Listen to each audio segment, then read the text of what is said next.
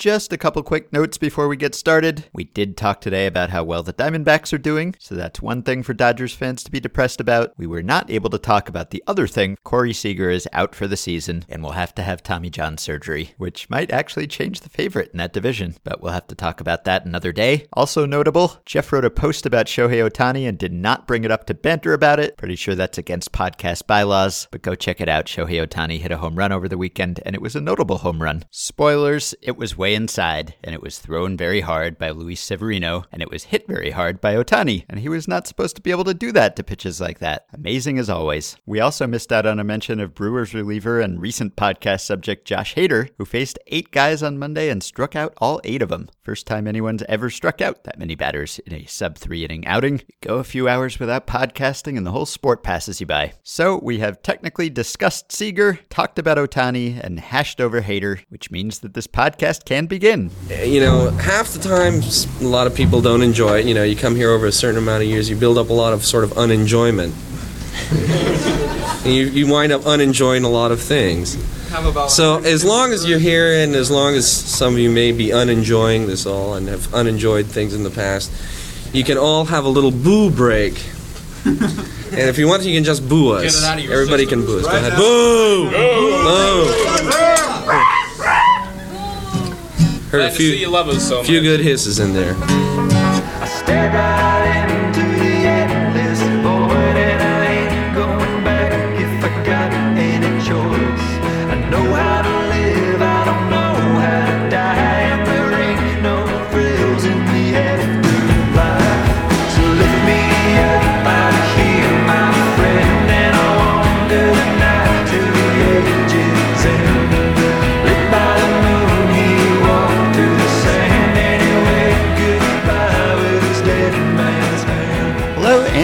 Welcome to episode 1210 of Effectively Wild, a baseball podcast from Fangraphs, presented as always by our Patreon supporters. I am Ben Lindbergh of The Ringer, joined by Jeff Sullivan of Fangraphs. Hello. Hello. Hi, how are you? I'm doing very well. How are you? I'm doing all right. So, later in this episode, we'll be talking to Baseball Prospectus's Rob Mains about ticket prices, why they are not lower, why they may never be lower, and we'll also get into some style of play, state of the game type stuff, because Rob is doing a, a retrospective series on 1968 when the way the game was played was even more dire than it is today. But we want to talk about modern baseball for a bit first. Where do you want to begin? Okay, so uh, last Friday, I believe it was, there was a game between the Cardinals and the Pirates. This is a game that the Pirates wind up winning six to five in 11 innings. Greg Holland blew a save. That's what happens. Jordan Hicks pitched. He got the loss. He probably walked some people. Let me check. He did. He walked a guy. That's what Jordan Hicks does. So by the end of the game, it was forgotten, and I don't know. Tyler Glasnow had a good relief appearance, but Steven Brault, podcast co-host, in my humble opinion, I believe, is the podcast he co-hosts with Trevor Williams. But Steven Brault, Pittsburgh Pirates starting pitcher, he uh, he came to bat in the second inning against Miles Mikolas. I guess that's how we're pronouncing that, Mikolas. All right. Sure. So uh, Brault came up with two outs, the bases loaded. He took a ball, fouled pitch off. He swung through a pitch, and then on a one and two count, he uh, hit the ball in play. He hit a grounder uh, right back to Mikolas. Mikolas to first base. Inning was over. That was for Steven Brault his 32nd career plate appearance. He has not struck out. Oh, right. Yes, I've So, seen uh, this, this fun fact circulating. Yeah. Yeah, so I uh, I looked at every single active baseball player who's batted at least 25 times, and uh, obviously this is not the greatest way to filter things because some people have played a lot more than Steven Brault has come to the plate. But uh, Steven Brault is the only player with zero strikeouts among those players. In fact, he's the only one with zero, one, or two strikeouts. Uh, Lourdes Gurriel and Ray Navarro are there with three strikeouts. Anyway, that doesn't really matter. But Steven Brault is the pitcher who doesn't strike out. And he's he's faced some decent. He's faced Jon Lester. He's actually two for two against Jon Lester. He's faced Aaron Nola. He's faced Kyle Hendricks. He's faced Carlos Martinez, of course, Miles Mikolas. But Steven Brault is essentially going up there and he's doing what I remember Barry Zito used to try to do, which was just swing, hit the ball, and if you hit the ball fair, it's a success, regardless of the fact that Steven Brault is not actually a good hitter. He has a uh, he's got a career on base percentage of 226. Now a, a 484 OPS for a pitcher is quite good, but you know still actually terrible. He's still not a still not a good hitting pitcher, but he is a pitcher who doesn't strike out. According to some quotes I was able to find, he uh, not only does Steven Brault know that he's never struck out, but he makes it a matter of his daily routine to make sure all of his teammates know he's never struck out. So it would uh, be a delight to at some point be able to talk to Steven Brault about his batting approach because Yeah. uh, I mean no offense to him, but it seems like it's more interesting at present than his pitching approach. Well, I was going to say that pitchers are historically terrible this year at hitting, but they must have just had a, a good week or so because it looks like that's no longer quite the case. It's close to the case, but it is almost always the case now that pitchers are either the worst they've ever been as hitters or extremely close to the worst they've ever been. And I know that as of uh, a week or so ago, it was looking even more dire than usual. And of course, pitchers were worse than they had ever been last year. We don't have to have the whole does that mean there should be a universal DH debate right now. I am pro, I think, just because pitchers are so, so bad at hitting and understandably so. But yeah, it makes it even more impressive that he can at least make contact. Yeah, and if I could uh, follow that fun fact up with another fun fact that I personally find less fun, but I have to acknowledge I am among the world's bigger fans of Wilmer Font. Before the season, I thought that Wilmer Font could be packaged with a mat. I don't need to get into details here, and I still do believe in Wilmer Font, but I can tell you why. Maybe some people might no longer believe in Wilmer Font. He was the uh, PCL, at least the Dodgers, I think, minor league pitcher of the year, something like that. PCL pitcher of the year. He was an extremely good pitcher in AAA last season. He's up. He's in the majors. He was recently traded to the A's because he was designated for assignment by the Dodgers. Wilmer Font has pitched in seven games this season. He has thrown 12.1 innings. He's faced 57 batters, and eight of them, eight of those batters have hit home runs. In his first game with the A's, he went two innings. He had a, a beautiful 3 to 0 strikeout to walk ratio, a less beautiful 3 to 3 home run to strikeout ratio. I don't know. I've never seen a pitcher quite this home run prone. And of course, we're still talking about only 12.1 innings, and we've seen a few recent outings. Jakob Junis allowed five home runs in one start last week. Erasmo Ramirez allowed five home runs in a start last week.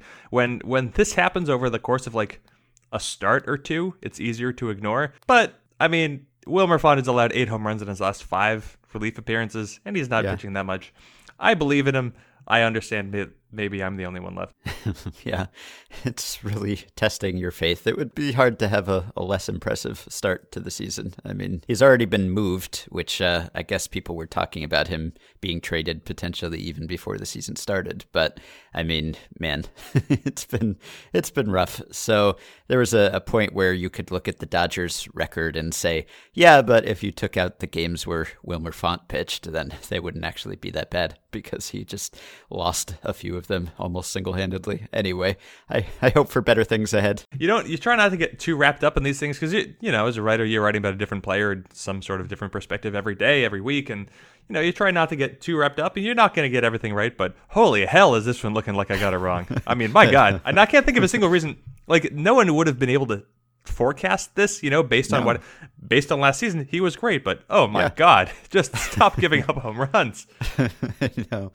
Well, on a more positive note, I thought we could talk for a minute about Ozzy Albies because he is really great. I guess we mentioned him on a recent podcast when we were talking about how the Braves ended up with this great position player core, even though they set out to do a pitching centric rebuild. But Ozzy Albies maybe doesn't get as much attention as Acuna.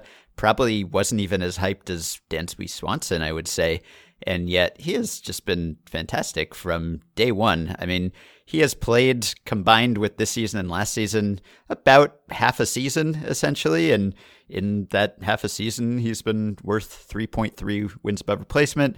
He's basically been a six win player from the day he joined the major leagues. And he was 20 at the time. He is now a young 21.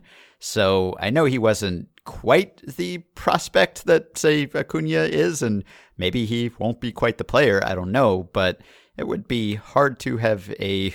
We talked about font and hard to have a, a less impressive start. Hard to have a more impressive start than Ozzy who's just looked really good and looked just pretty polished and exciting in a way that not many 20 or 21 year olds are. I'm glad that you moved on to Albies because otherwise we were going to have another Bryan Mitchell update. He started again, it wasn't Oh, good. no. But I, the fun thing, and we talked about the Braves in in the last podcast, but I'll just tell you. Uh, so right now, the Braves are first at Fangraphs among teams in a position player war. They're above the Yankees, the A's, the Cubs, the Pirates. In in fact, they're above everyone. That's the thing about being first. So last year the Braves were 19th, and the year before that they were 29th, and the only team that was worse than them was the A's. So the Braves and, and A's, I guess, have had very similar sort of. Actually, they've had remarkably similar rises. So mm-hmm. Braves and A's rising in parallel, but forget the A's for now. This is about the Braves, and it is it's really easy, I think, to not not ignore Albies, but because Acuna is there, and Acuna is clearly like the he's the hot shit prospect, and Freddie mm-hmm. Freeman is there as one of just the best overall hitters in in all of baseball.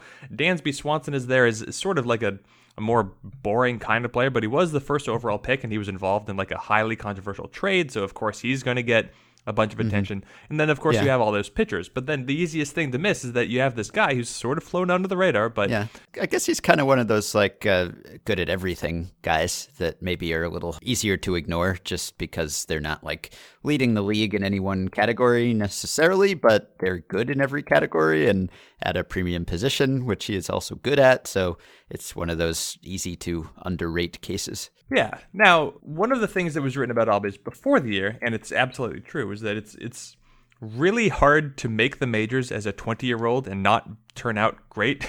Mm-hmm. Because of course, it should follow from that that in order to make the majors when you're 20, you are probably incredibly talented. Now, of course, Rougned Odor made the majors in his age 20 season, and he has fallen flat on his face. And Mariners fans will remember that Jose Lopez made the majors in his age 20 season, and he just currently won a year's supply of Kirin, I think it was, beer in Japan because his mm-hmm. career has taken him in an unusual direction. So there's there are no guarantees here, but for all the attention that's on the Braves right now, for for somewhat overachieving, for having Freeman, for having Acuna up all the already, and all these other players, yeah, it's it's Albies who is he and Freeman are the players who have driven this team to this point. Yeah. Did I? I may have just said that uh, Albies is not the type of guy who's going to lead the league in homers. He is literally leading the league in homers right now. So uh, that is, I guess, why we are talking about him right now is that he is literally doing the thing that I just said that he would get ignored because he doesn't do. I don't expect him to be among the league leaders in, in homers, but the fact that he is this deep into the season is pretty impressive. He's uh, he's right next to Manny Machado on the leaderboard, and Charlie Blackmon and Mookie Betts and guys with MVP votes. So I, I don't know if the power is something that is going to stay. I mean, he hit six homers in 57 games last year, so I don't know whether he is uh, doing anything differently this year to increase power or whether he's taking advantage of seeing strikes. I, I know that he is uh, hitting more fly balls, seemingly. I don't know whether that's you know every time someone raises his fly ball rate now, it's like oh he's a he's a launch angle guy, he's a fly ball rate guy. Sometimes guys just hit more fly balls just because that happens and they got older and they got better or whatever. So I don't know if there's uh, that element to it, but the power has been really impressive this year. There are seven players who have nine or ten home runs, and among them are Matt Davidson, Ozzy Albies, Yes, Mitch right. Haniger, and Didi Gregorius. Weird season. This is a thank goodness for Mike Trout hanging out there, tied for the baseball lead. And Manny Machado, incidentally, I'll just throw his name out there because he is having one hell of a start on uh, a team that is not. yes, right. And uh, well, I'm sure we'll do the Manny Machado trade podcast pretty soon, so we can hold off on that. But there's already been a Fangraphs article about it, so the conversation has started. So when I was at Baseball Prospectus, Dan Rozenson used to do a series about scouting position player pitchers, and that was maybe when they weren't quite as common as they are now, and so it was special and fun every time there was one. That's uh, not quite the case today. I think it's it's become common enough that we're pretty blasé about it. You'll still see tweets about it, but it's not an event unless that position player pitcher is Pablo Sandoval, who pitched this weekend. I don't know if you were watching live or whether you've seen highlights, but did you see enough or look at any stats that would allow you to give us a Pablo Sandoval scouting report? Man had a what a one two three inning, right? He got three grounders. That was the the thing that stuck with me after the fact was that someone tweeted that Pablo Sandoval this year has more one two three innings than Kenley Jansen. So that's just this is this is 2018. According to Fangraphs, Sandoval he uh, about half of his pitches were categorized as fastballs, and they were 86 miles per hour on average, and half his pitches were curveballs. That's around 70. And now Yeah. I have not actually checked Brooks baseball to check what his movements were doing. Perhaps you are ahead of me on this one. I'm not. The curve looked uh, pretty decent. I mean, it was super slow, but he, he got a, a whiff on one. Well, I'm gonna I'm gonna tell you right now, not Okay. so easy to find his pitching page on Brooks Baseball. For some Yeah. reason, it doesn't come up automatically.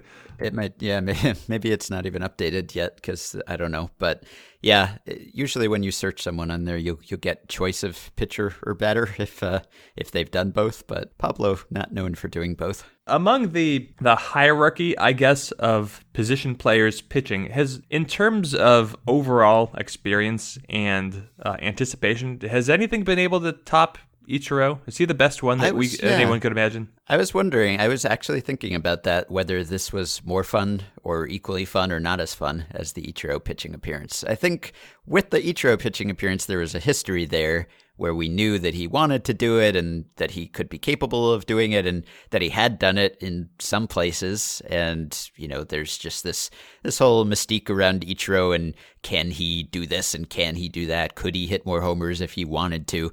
Just because of the wizard that he was at the plate, I think there's always been this perception that he could just do anything that he set his mind to. And so we were all naturally curious to see how he would pitch. I don't know whether Sandoval has that sort of history with expressing an interest in this. I was not aware of it. So I think the element of surprise maybe surpassed the Ichiro appearance, just in that when I saw the headline, I couldn't believe. I thought it was some kind of spoof or satire site or something that Pablo Sandoval had pitched. So in that sense, it may have been even more entertaining. Pablo Sandoval. Okay, so I was able to find some movement here. He had a fair amount of rise on his uh, his fastball. That's a, a greater than league average rise, and his the horizontal movement on his breaking ball was Kluber-esque. He was Wow. getting a lot of uh, sweeping. Now, granted, this is a pitch at 70 miles per hour that he doesn't have Yes. great command over, but nevertheless, this is a. You look at his plots, and it's like you could you could see this as being like a real pitcher.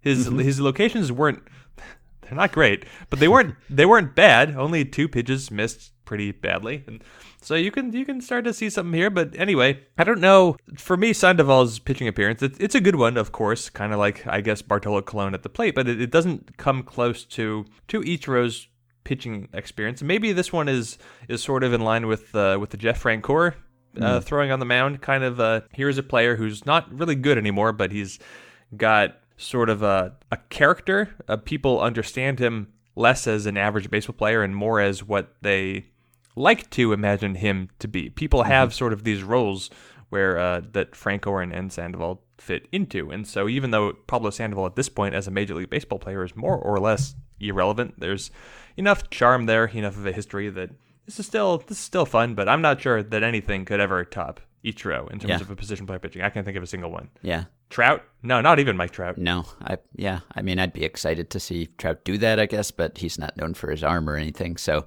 but uh, Sandoval has actually been like a league average hitter this year, which uh, is quite an improvement over where he had been for the previous two years. So maybe he has rehabilitated himself enough to be a viable position player, despite Dave Cameron's "It's time to pull the plug" on Pablo Sandoval post from last June.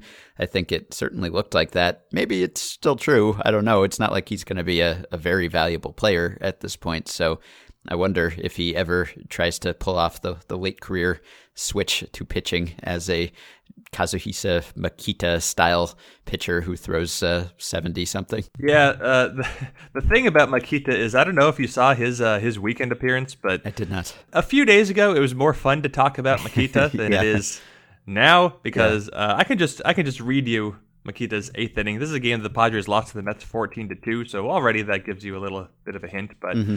Makita came in. I'll just read you from Baseball Reference. Kazuhisa Makita replaces Phil Maton, pitching and batting seventh. Jay Bruce single, Todd Frazier home run, Adrian Gonzalez fly ball, Jose Reyes home run, Tomas Nido strikeout swinging. Don't know who that is. Wilmer Flores walk. Asdrubal Cabrera single, Michael Conforto single, Brandon Nimmo single, Jay Bruce foul pop fly. Kirby Yates replaces Matt Szczur, who hit for Kazuhisa Makita. So Makita in the inning allowed six hits, five runs, walk, strikeout, two home runs. All of a sudden, his ERA is up to 7.71. All of a sudden, you could say his season is not good. Yeah. I don't know how that will work.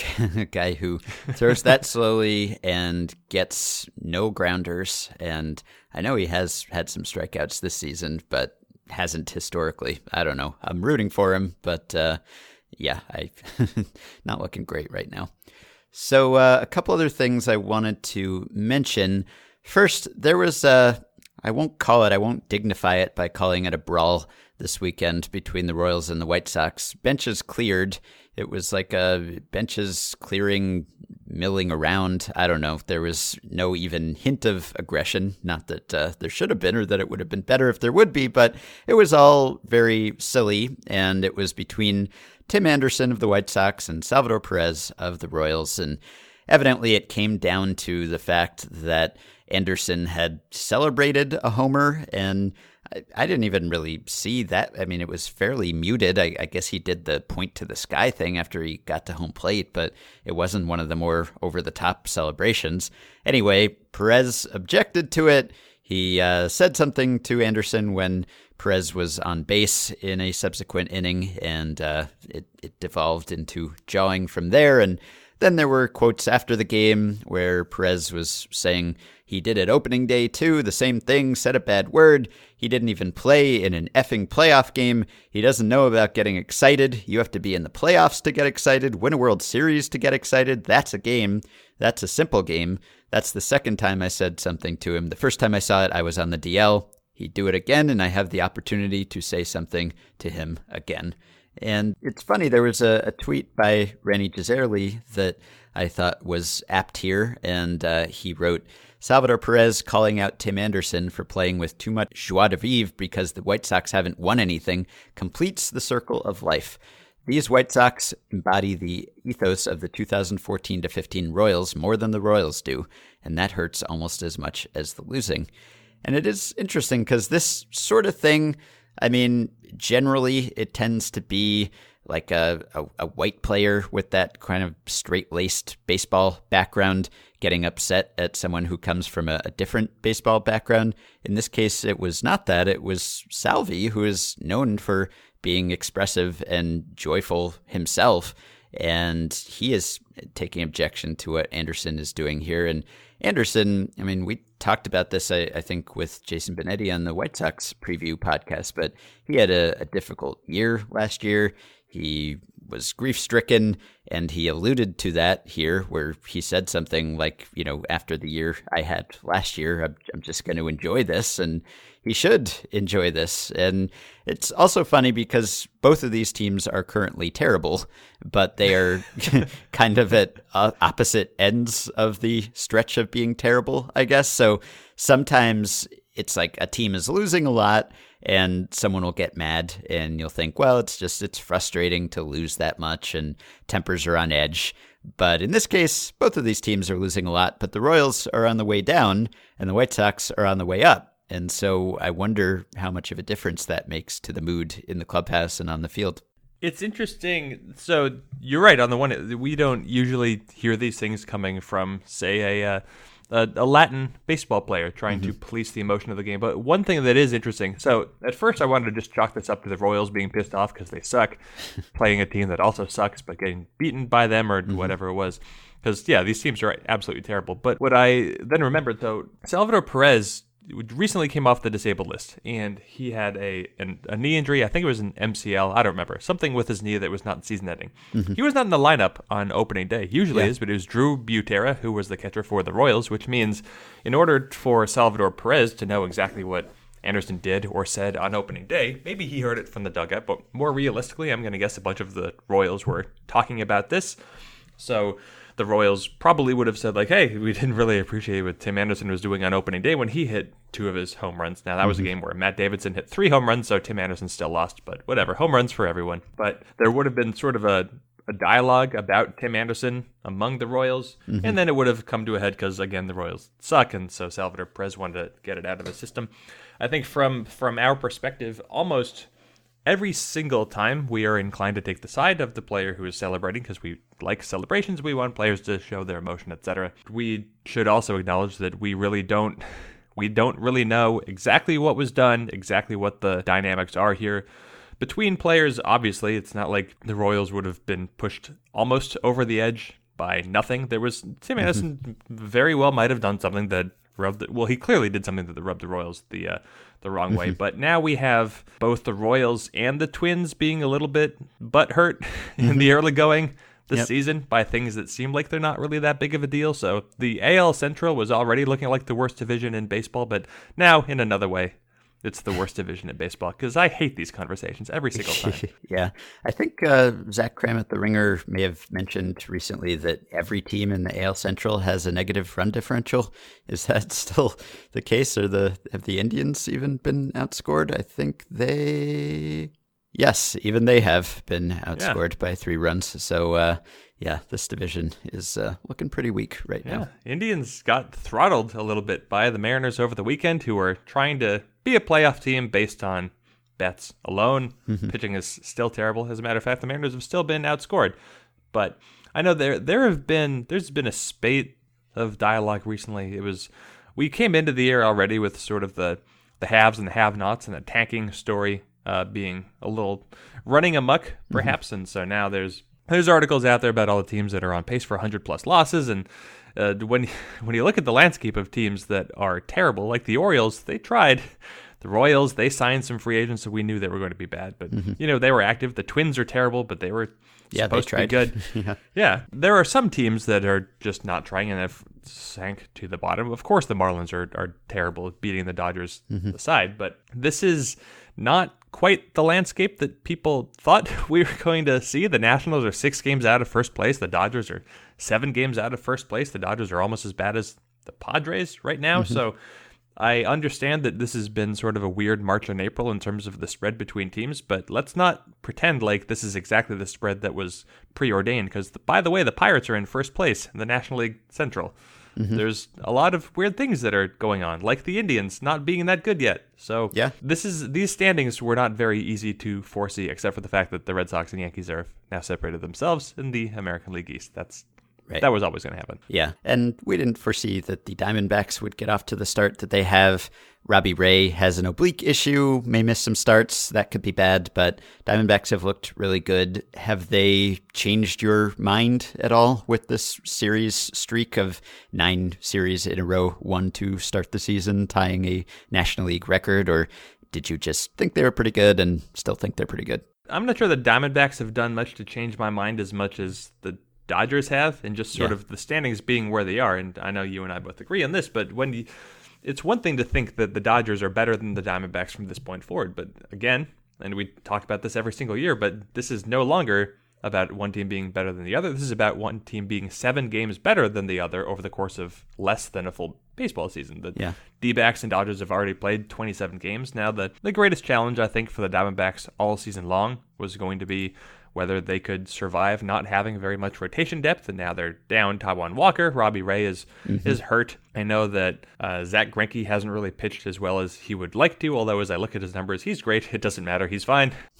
uh, Patrick Corbin is taking a step forward, so you know things are are manageable here. But the the Diamondbacks don't have a great amount of pitching depth, so that could end up being something that exposes them. But you know the Dodgers also have less depth than than they've ever had, and this is a season where this. You know, do you know what Diamondbacks player is fourth on the team in uh, wins above replacement? This is looking at hitters because you know Goldschmidt is up there, you know Pollock is up there. Yeah, I'm You you might guess that Peralta's up there. guessing it's not Ketel Marte. Nick Ahmed as a I mean it's only a 116 WRC plus, but dude's hitting. And you remember we talked to uh, Nick Piecoro during our interminable season preview series, Yes. and he was talking about how he still and the Diamondbacks still believe that Ahmed had like latent hitting talent within him, and he's he's doing it. He's Yeah. uh, he's hitting. So good for for Nick Ahmed, and you know it doesn't. This is a team that's been down Steven Souza, it's been down Jake Lamb. They're coming back soon, and to be 19 and 8 now, yeah, the nothing individually has surprised the crap out of me except for Ahmed and Corbin, and I guess that's that's enough. The Diamondbacks are good. Uh-huh. Okay, so this is something I wanted to ask you about as a native San Diegan. Is that how you say that? San Diegoan? I don't know. You're the native. But Adrian Gonzalez gets booed in San Diego every time he plays there. And I've always been confused by this. It happened just recently because the Mets were in San Diego. I get it when he was a Dodger. Maybe you just automatically boo Dodgers. Fine.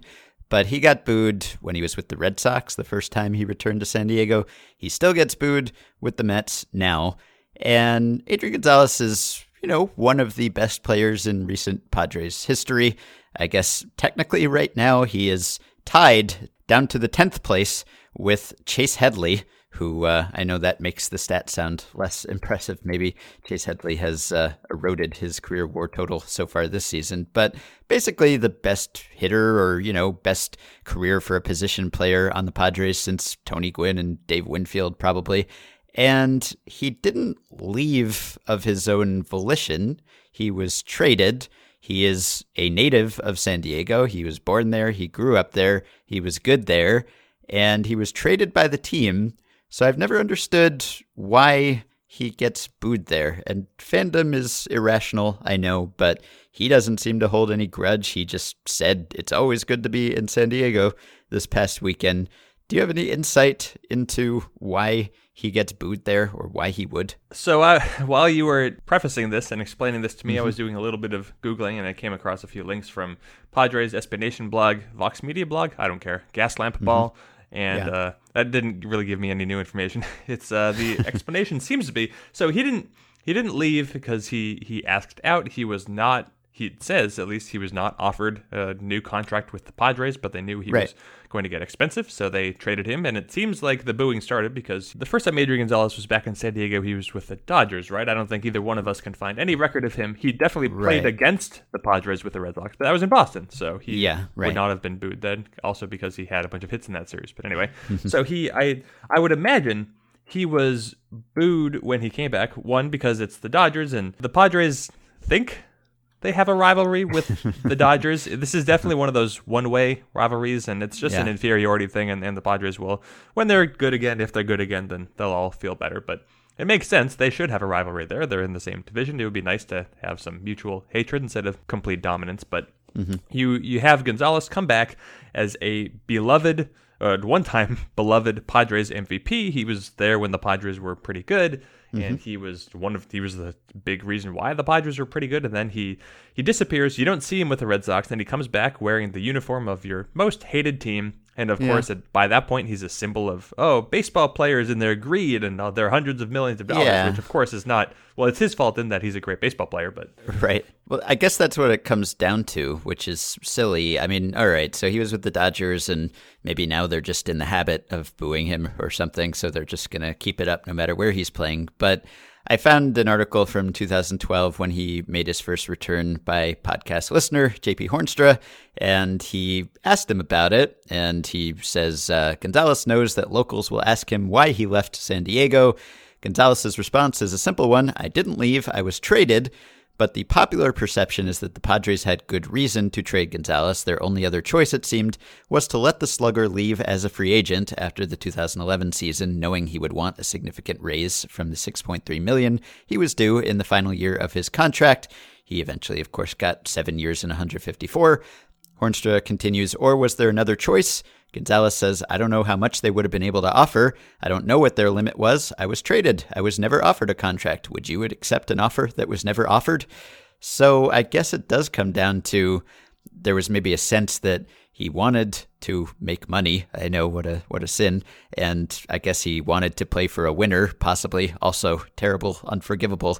So it seems sort of silly. I mean, maybe it's partially just booing the Padres for having to have traded him and not just signing him, or maybe it has to do with what happened in the aftermath of that trade, because of course they traded him for Anthony Rizzo, and maybe if they had just kept Anthony Rizzo, they would not be booing Adrian Gonzalez. Maybe they'd be cheering him for having brought back Anthony Rizzo. But of course, then they traded Anthony Rizzo after whatever 150 lousy plate appearances. So eh, they got Andrew Cashner back for that. So now maybe when Adrian Gonzalez comes up, they're thinking about all of these things: the fact that the Padres haven't been good, that they can't keep a player, that the player they got in exchange for Gonzalez ended up leaving before he got good. So maybe it's just a general reminder of the fact that hasn't been a whole lot of fun to root for the Padres lately, more so than Gonzalez. But if it's just that Gonzalez wanted to make money, then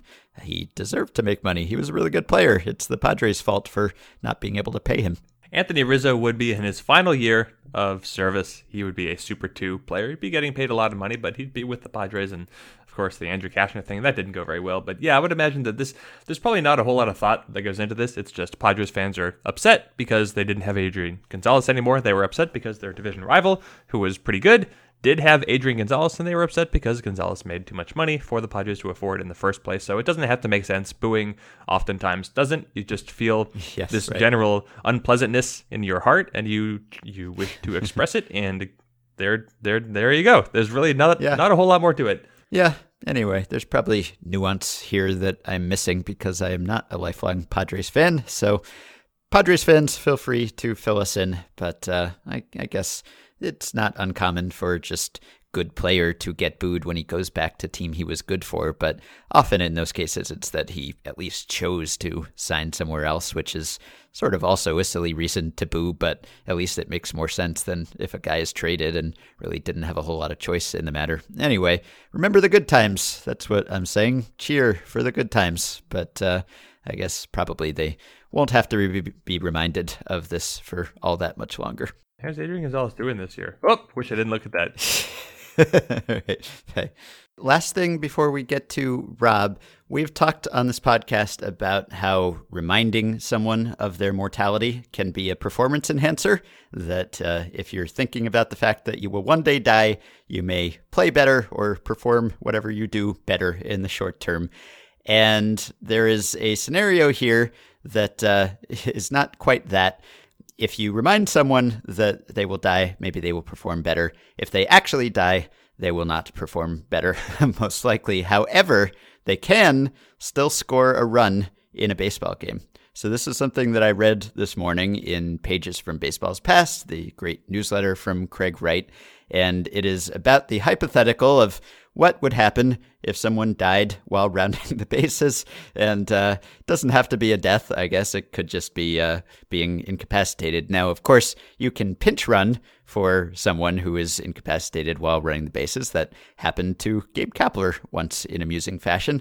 But you can also evidently carry someone around the bases. And the question is, can you do that? Because, of course, a runner can't pass another runner with uh, without being called out. So that's that's Rule 5.09 parentheses B parentheses two.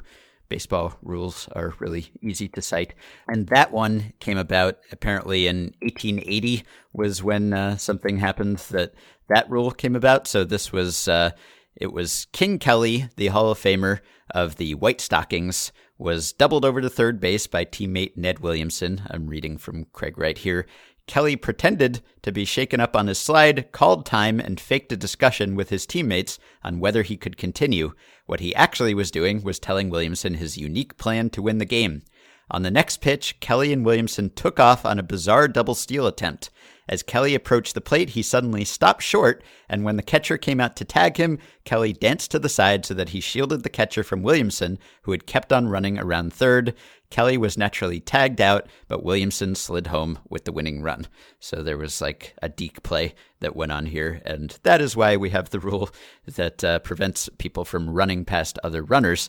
So the question here was, well, could you carry another runner? Could you touch? Can you make contact with another runner? And it seems to be the case that you can, that you can make contact with them. And there was a, a fairly recent precedent for this in 2007. There was a, a Bobby Abreu fly ball, and Derek Jeter was on base. So he took off. He was watching the ball, so he ran into Melky Cabrera's back on the bases, which stopped Jeter and propelled Cabrera, which kind of helped both of them in that case. And Mike Scioscia questioned the play and considered protesting it, but opted not to because the umpire said it was okay. So you know that you can do that, but there is this case that happened, the Dead Man Run that happened November 1913. And uh, possibly apocryphal story, but has never been debunked. So it was cited in the Acadian Recorder, a small weekly newspaper in Nova Scotia, and quickly repeated in Baseball Magazine in 1914 under the headline, The Corpse Scored. In the article, an, un- an, unidentified person claims to have personally witnessed the game and covers the play in considerable detail, but without saying or estimating the year that it happened. The witness says that the college team was playing the town team from Chatham and was trailing 2 0 in the ninth inning.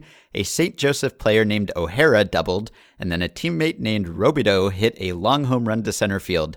O'Hara collapsed as he was rounding third base and appeared to be unconscious. Robideau picked up O'Hara and carried him to home plate. He brushed O'Hara's foot against the plate and then touched home himself, which I guess is like when you're supposed to place the oxygen mask over your own face before putting it over someone else's. This is the opposite of that. He brushed the foot against the plate, then he touched home. In trying to revive O'Hara, they discovered he was dead. The amateur umpire ruled that both runs counted, since Robideau never physically passed O'Hara until the dead man had scored the college's first run, and then Robideau tied the game with the second run. So I don't know whether that actually happened. It is difficult to verify, but if that ever happens again, let's hope it doesn't. But if it does, that's what you would do. So you could literally carry someone around the bases. I guess Gabe Kapler wasn't carried because Gabe Kapler is pretty heavy. I guess if Ichiro gets his wish, he'll play baseball until he dies. So Yes. I don't want to observe this happen, but if there's one player I can imagine being carried to home plate mm-hmm. After uh, post mortem, Yeah, I think we I think we know the guy. I think so. And also very easy to lift. That's true too. All right. Well, hopefully that story will enhance all of our listeners' performance for the rest of the day because we've reminded them of their mortality. We will take a quick break and we'll be right back with Rob Mains of Baseball Prospectus.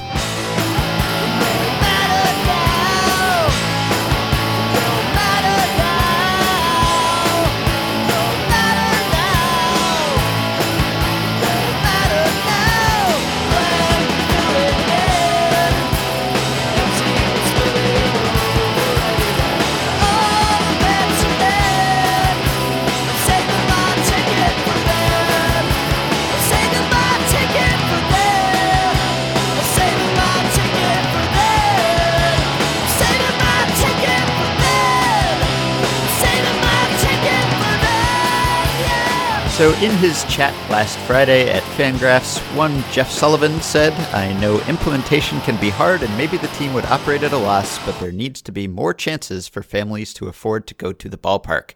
It's the in the park experience that sells people on the sport in the first place, and it's not just families, of course, also just regular fans who aren't in the upper middle class.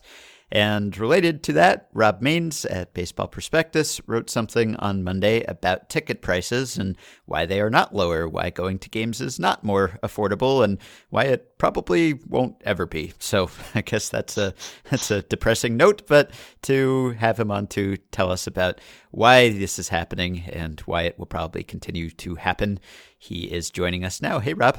Hi guys, how are you today? We're doing all right. So, as you note in the article, there is this long-standing perception that ticket prices are closely tied to player salaries and team payroll, and that if players just weren't making so darn much money, then we would all be able to go see them play. And I don't know whether this article was inspired by anything specific or whether people are saying that again more so than they usually are, but why is that not the case? Yeah, well, the, the impetus was something that shockingly I saw on Twitter about the idea that their salaries is why it costs so much.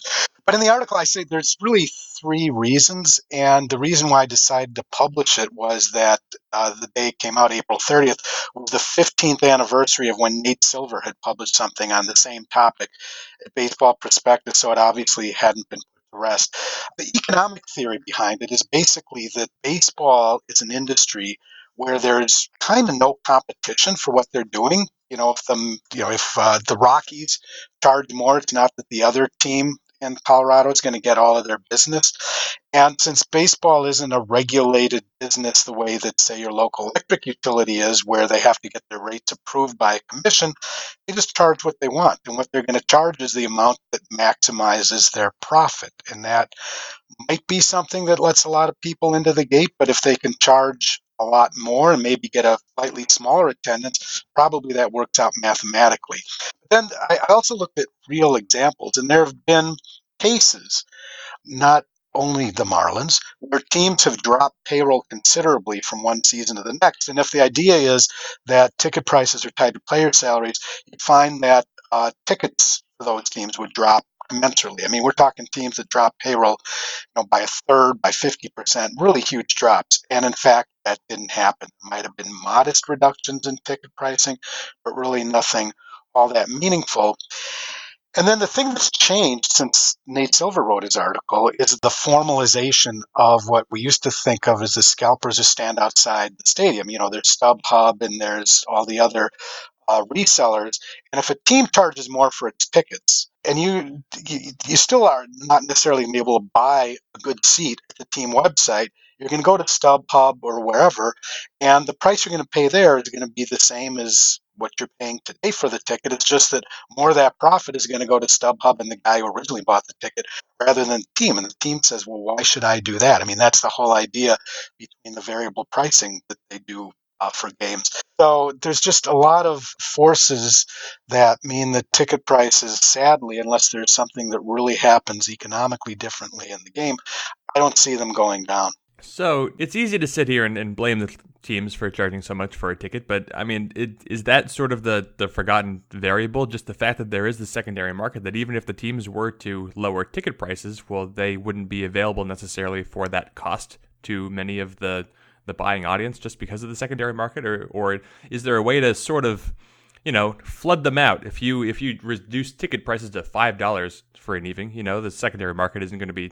upselling all of those tickets. So i don't know. Is is there a way to t- for the teams to take control of the secondary market in any way to prevent this? Uh, i'm speaking from a position of complete ignorance on the subject well, you, you know, that's a good question because it's kind of a supply demand thing. I mean, it's going to be really tough for the Red Sox or the Giants or the Yankees, you know, the teams that, that do really well to be able to get control over the secondary market. But certainly if you're a, if you're playing in say the state of Florida and you're having a hard time selling out your games anyway, there's a pretty good chance that, you know, if you're buying a ticket somewhere other than from the team, that you're not paying full face anyway. So I think in those cases there's an opportunity for teams to do things that would make games, you know, more affordable without necessarily hurting their bottom line. But the attendance in Tampa and Miami, it's already pretty thin.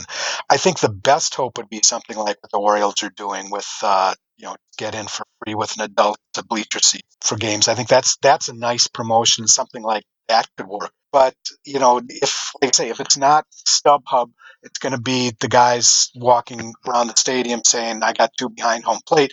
Either way, there are going to be some people who buy the tickets who are going to either say, "Well, I can't make it that day," or they're going to say, "Hey." I can make more money selling this, and they're going to keep selling it.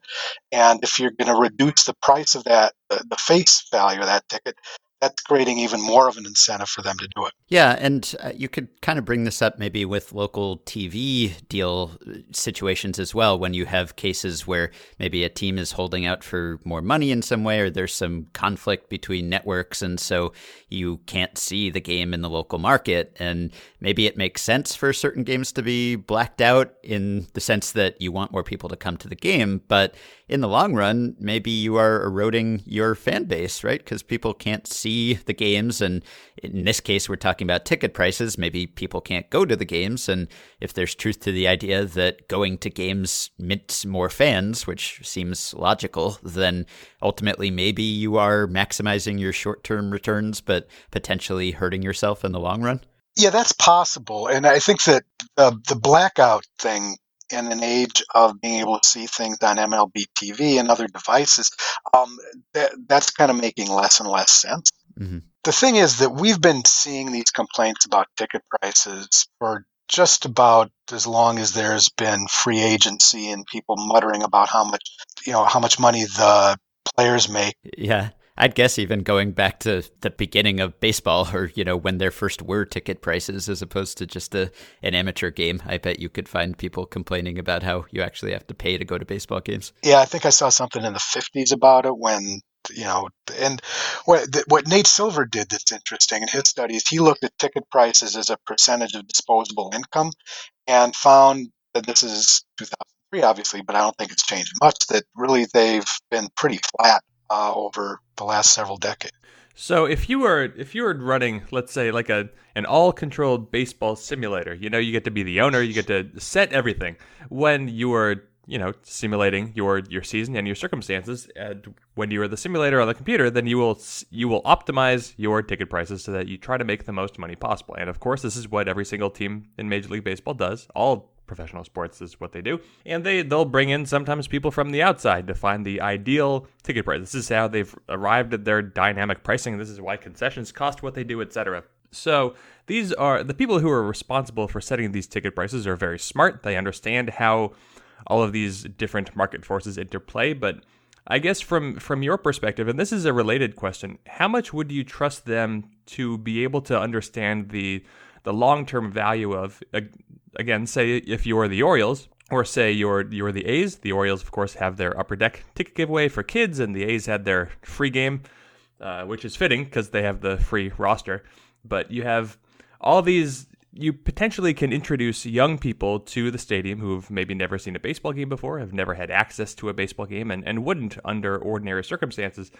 How well do you think analysts can can forecast the long term, not to put these words on people, but the, the long term value of somebody's youthful experience at a baseball stadium? Because you really could be creating a fan just with that giveaway. And that seems to be more complicated than just a matter of short term revenue.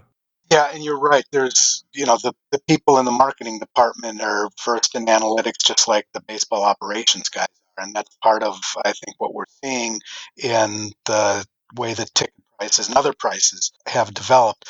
And they probably look at the long term about as well as the analytics guys and op, baseball ops do, and that they see it maybe a year, two, three, four, maybe five out. 20 years out, I don't think that anyone really has the incentive to look at things that way that's an issue, you know. But you still have this is the the problem of the secondary market, where if you charge less, your your profit's just to get eaten up by somebody else. I think what the Orioles are doing is pretty sharp, in that you know you can't resell those kids tickets. I think that's that's the way to go about it. I think you know it would be nice if baseball, Major League Baseball, can move towards the minor league model, where what you've got is a you know what I described as a really good floor show with a nominal cover charge and bad overpriced food. That's that's a way you can get more people to the stadium. But it's not necessarily a way to maximize near term profit. Mm-hmm.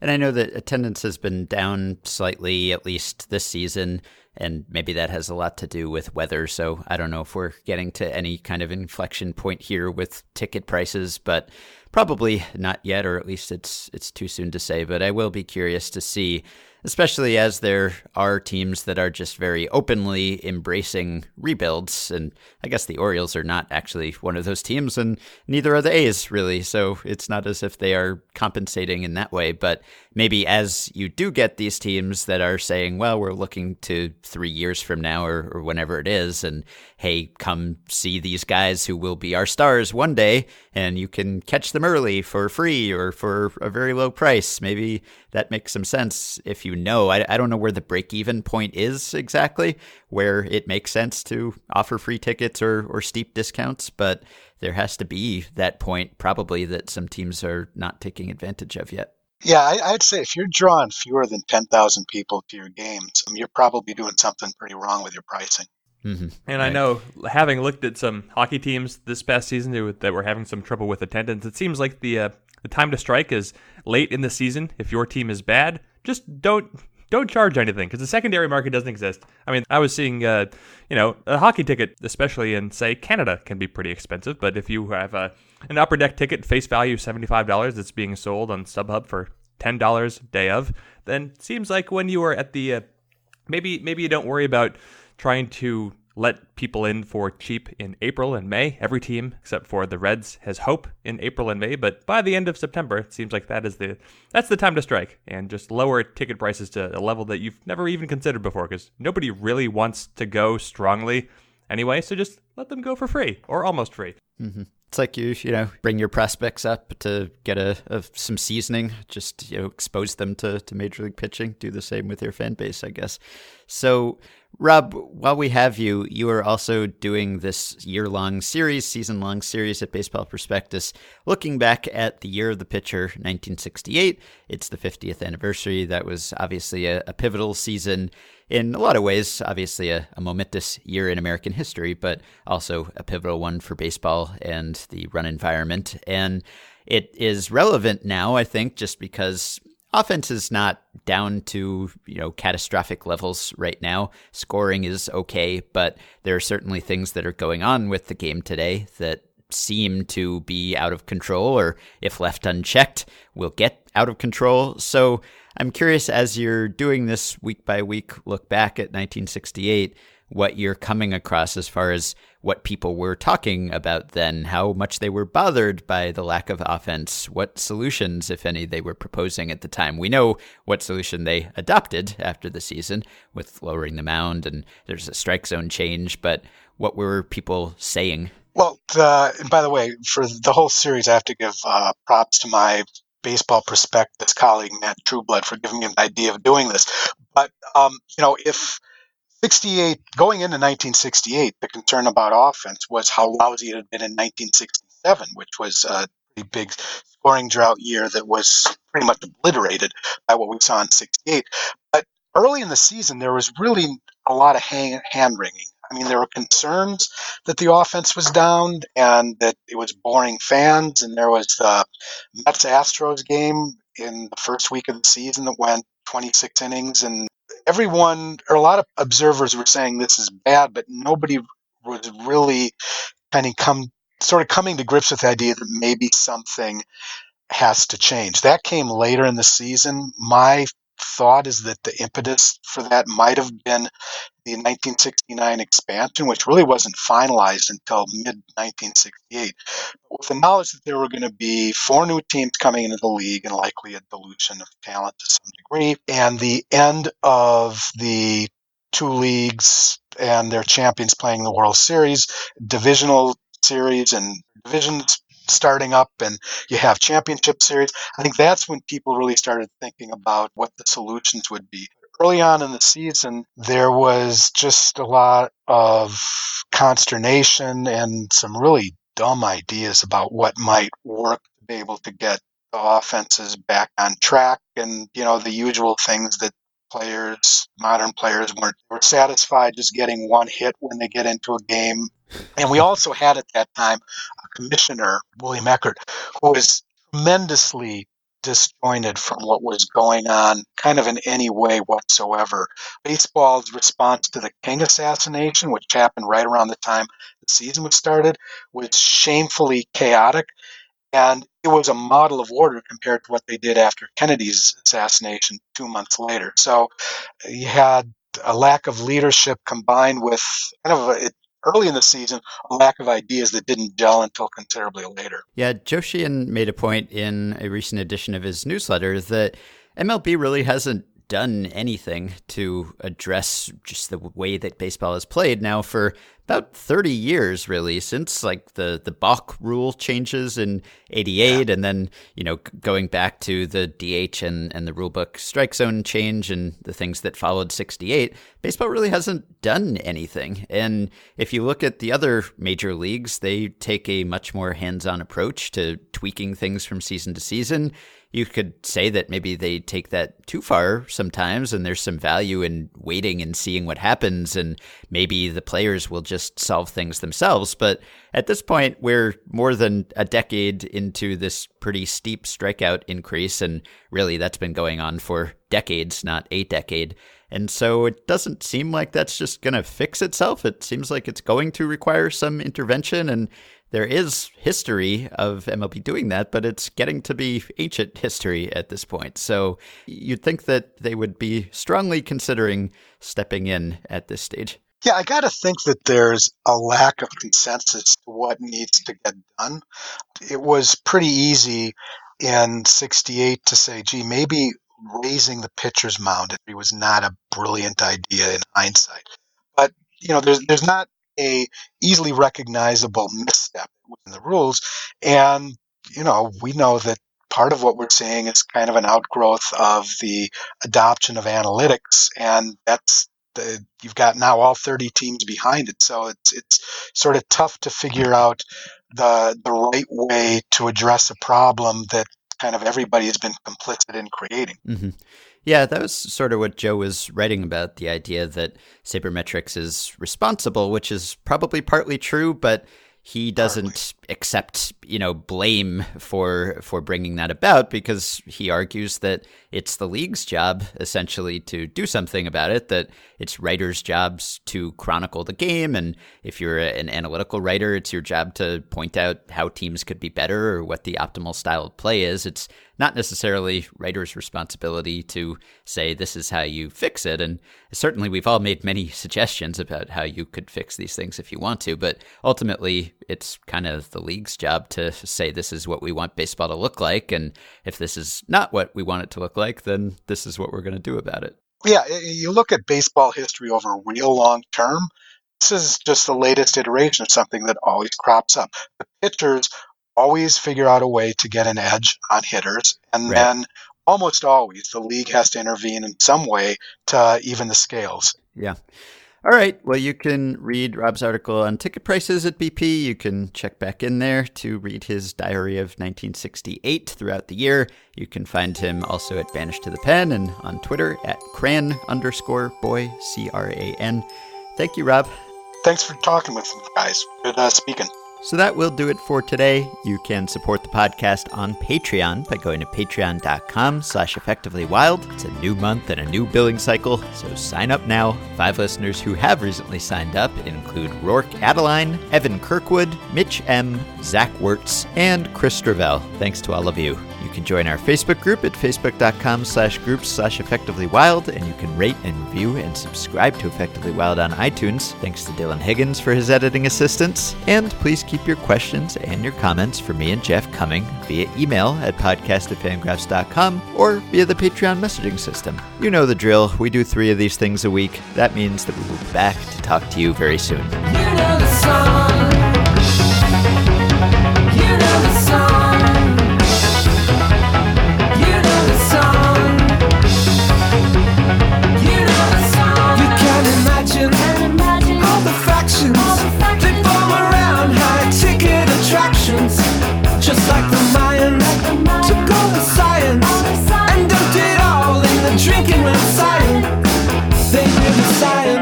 falling.